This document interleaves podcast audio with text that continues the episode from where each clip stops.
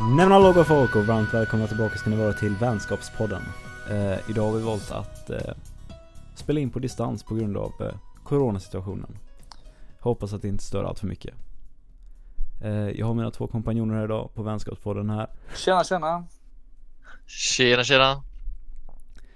Eh, ja, vi har faktiskt tänkt att eh, starta en liten serie här på podden. Eh, Hillman, är det någonting du vill eh, berätta om? Ja men eh, det kan jag nog hjälpa till med lite här. Eh, vi har ju nu faktiskt våran eh, nylanserade poddserie Vägen till Förintelsen. Vi hade egentligen tänkt i sex avsnitt diskutera hur, hur Förintelsen ägde rum, vad som hände, varför saker hände och etc. Men i dagens avsnitt, första avsnittet, så tänkte vi faktiskt eh, diskutera lite eh, livet som jude ur ett, eh, ur ett judiskt perspektiv innan andra världskriget. Precis. Ja. Eh, Gesson, jag, jag vet inte riktigt. Jag har hört att det var lite så att vi har läst på Eternal Echoes va? Om lite, ja vad ska man kalla det? Minnen, Historier kan man väl kalla det för. exakt, livshistorier Precis. från eh, gjorda Ja, olika det- platser.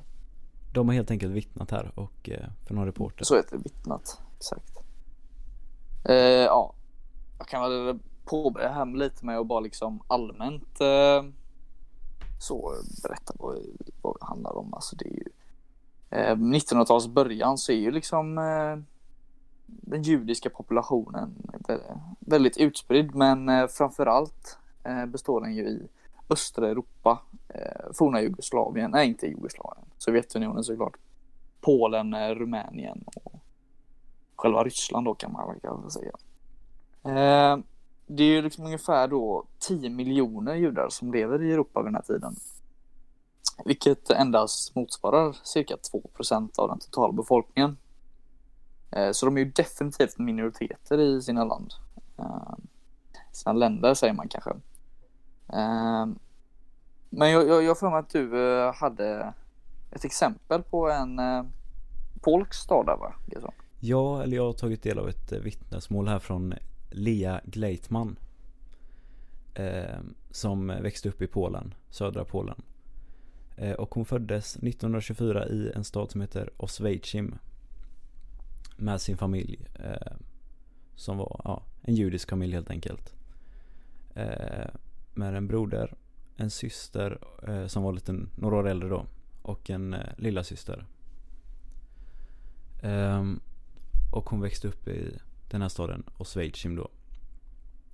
Som hon beskriver i en väldigt idyllisk stad. Eh, oskyldig.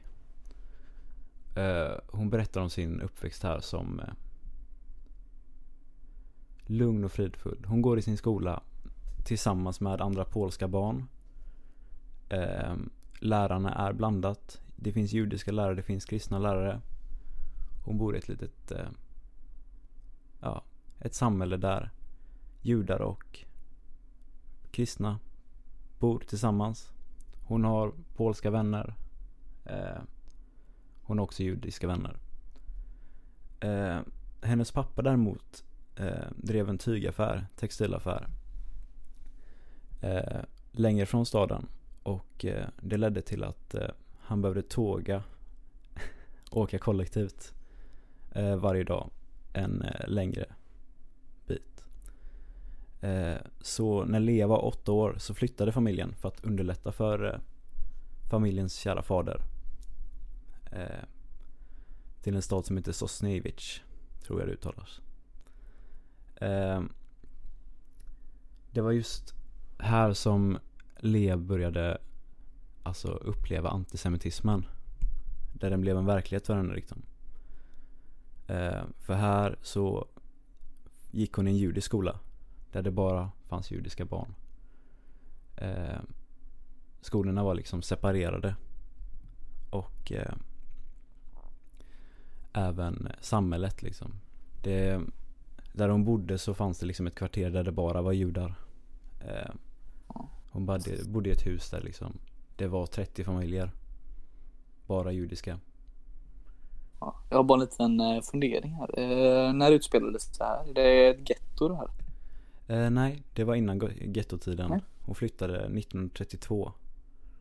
Okej. Eh, så eh, de hade inte tagit sin början än riktigt. Nej. Eh, Det är intressant det du säger där med 1932 just för eh, även i staden Flattov i väst, eller östra Tyskland blir det ju. Eh, har ju då innan eh, själva nationalistiska sociala, sociala arbetarpartiet tagit makten har ju faktiskt lokala krafter valt att eh, ja, men starta judiska skolor som du säger även i Polen. Eh, och liksom förbjudit eh, judar från att gå i de allmänna tyska skolorna. Det är väldigt kul att man ser, eh, kul är ju helt fel ord, men intressant att man ser att det händer även i Tyskland och Polen. Där kan man redan se en liten likhet redan innan där som, eh, Ja. som vi har diskuterat att man kunde se det här lite, lite underbyggda det här hatet började växa Exakt. fram redan innan eh, de tyska nazisterna tog makten och sådär. Eh, Men, Ja men eh, precis. Ja, och jag hade ju också en liten eh, litet vittnesmål där eh, om eh, en liten gammal gubbe som heter Walter som kom då från den tyska staden Flatow som eh, du tidigare nämnde där Hilman. Ja. Eh, och precis som eh, din lilla flicka där eh, Gesson så eh, var ju även dessa tvungna att eh, förflytta sig då. Och de förflyttade sig till eh, en lite större stad som låg, det var väl den närmsta stora staden för dem där som eh, dagens Berlin. Eh, och då, ja, det kan man ju resonera om hur smart det valet var för det blev ju senare så att det blev ju koncentrationsläger. Vilket då inte gjorde eh, judarnas livssituation särskilt mycket bättre då. Ja. Vilket man kanske hade förhoppningar på när man gjorde Nej. den här förflyttningen då. Ja, det är ju det som är verk... I min, mina ögon är det ju väldigt märkligt att man under ett nazistiskt styre väljer som jude att flytta till Berlin. Eh, Ja.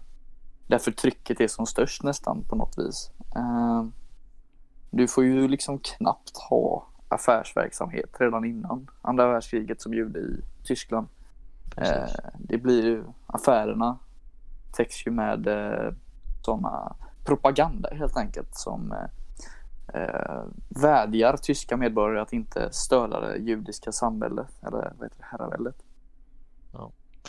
Och det var även, man kunde ju se att det stod eh, eh, som min eh, person här berättade att det var liksom slavord riktat mot judarna och sådär. Man satte upp på butiker och affärer som eh, som man hävdade att man inte skulle stö- stödja. Man ville inte ge judarna någon form av Exakt. liksom ja, inkomst eller sådär. Och det gjorde att judarna blev ett väldigt drabbat folk i den här staden Flatov då för judarna under denna tiden var väldigt mycket inom handeln eh, och de hade då mycket eh, egna butiker där de sålde egna eh, eller vad heter det, verk som man gjorde hemifrån och sådär. Men det var väl där någonstans, jag tror det var 1932 eller om det var 33, jag kommer inte ihåg när det här riksdagsvalet eh, höll till. Ja precis. Det är ju där i krokarna. Precis, och det var ju då det tog den stora vändningen då, för då kom ju eh, nazisterna in, eller arbetarpartiet som man kallade det för då. Eh, då tog ju de över det här distriktet där Flatov eh, hade sin geografiska placering. Eh, och man bestämde då där eh, att man rent av skulle liksom bojkotta judiska handelsmän eh, och vad de eh, fördrev, drev för verksamheter och sådär.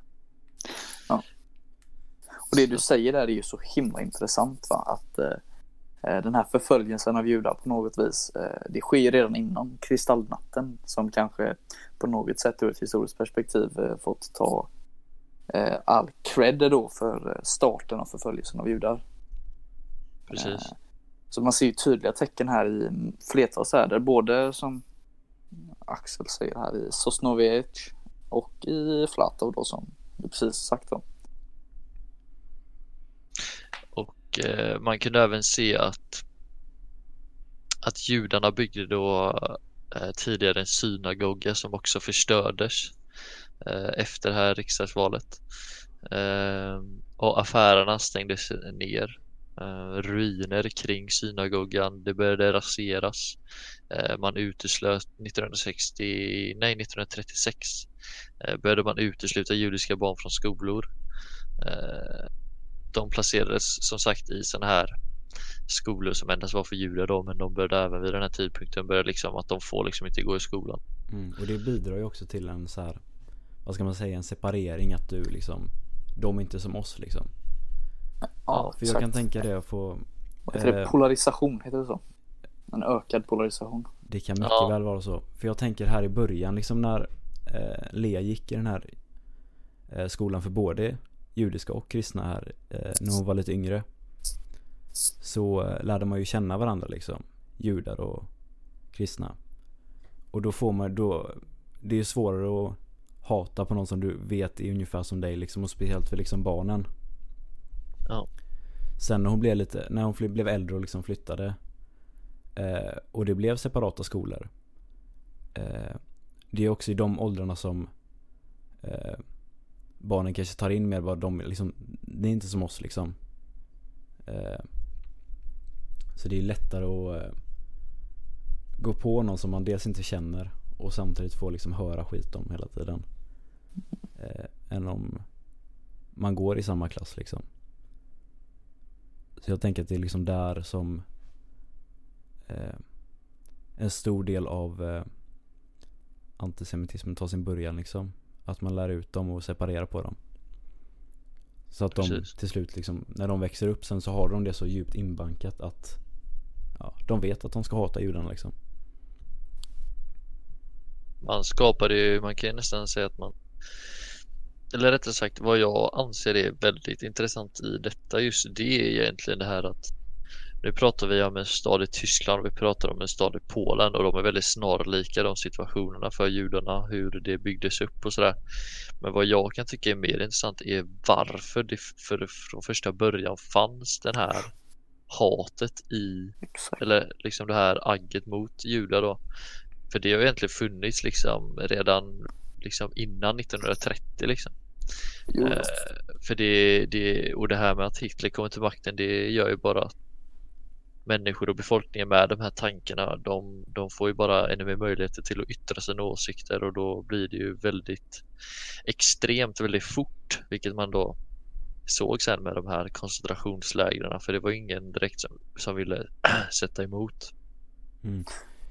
För inflyg, alltså grejen är så här, det startar egentligen, det man ser ju ett exempel på det här också i eh, vad blir det, Sosnevich, när hon flyttade hit då.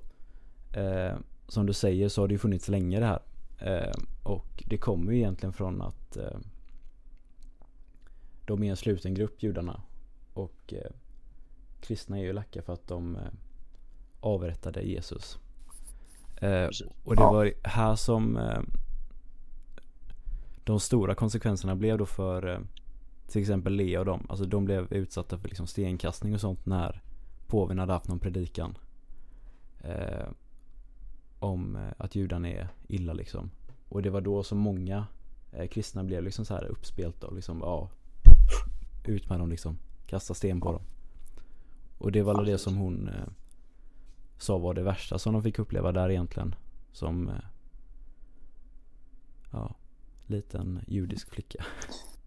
Ja, precis. Men det som är så sorgligt, eller på något sätt eh, ja, också det är intressant tycker jag, det är ju liksom det här judehatet, antisemitismen som eh, man ser då får väldigt mycket fart och kraft och eh, så um, med hjälp, är ju fel ord, men av nazisterna liksom. Det tar ju en väldigt, eh, kan säga, en fri väg. Eh, men, men det, det är liksom inte någonting som Adolf Hitler är ny med att hitta på att hata judar utan som ni säger har ju det varit historiskt eh, en väldigt eh, vanlig förekommande grej. Man ser ju under hela 1800-talets slut och fram till 1900-talets början är ju eh, pogromer, eh, blodiga förföljelser av judar eh, i hela Ryssland, Ukraina etc. Eh, år 19, ett annat exempel är 1905 då eh, protokollet Sions vises protokoll publiceras. Det är ju faktiskt ett falskt dokument som eh, diktats ihop av tsarens hemliga polis. Eh, den beskriver helt enkelt hur det judiska herraväldet eh, styr världen.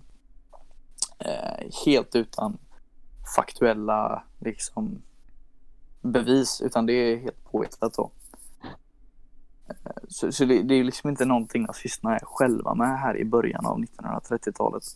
De, eh, De, är- de, de, de, det, mm, det är liksom absurda sättet de eh, för sig på.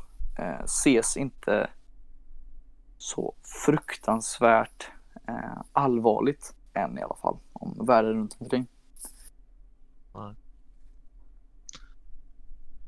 Ja, eh, vad har vi mer att säga egentligen?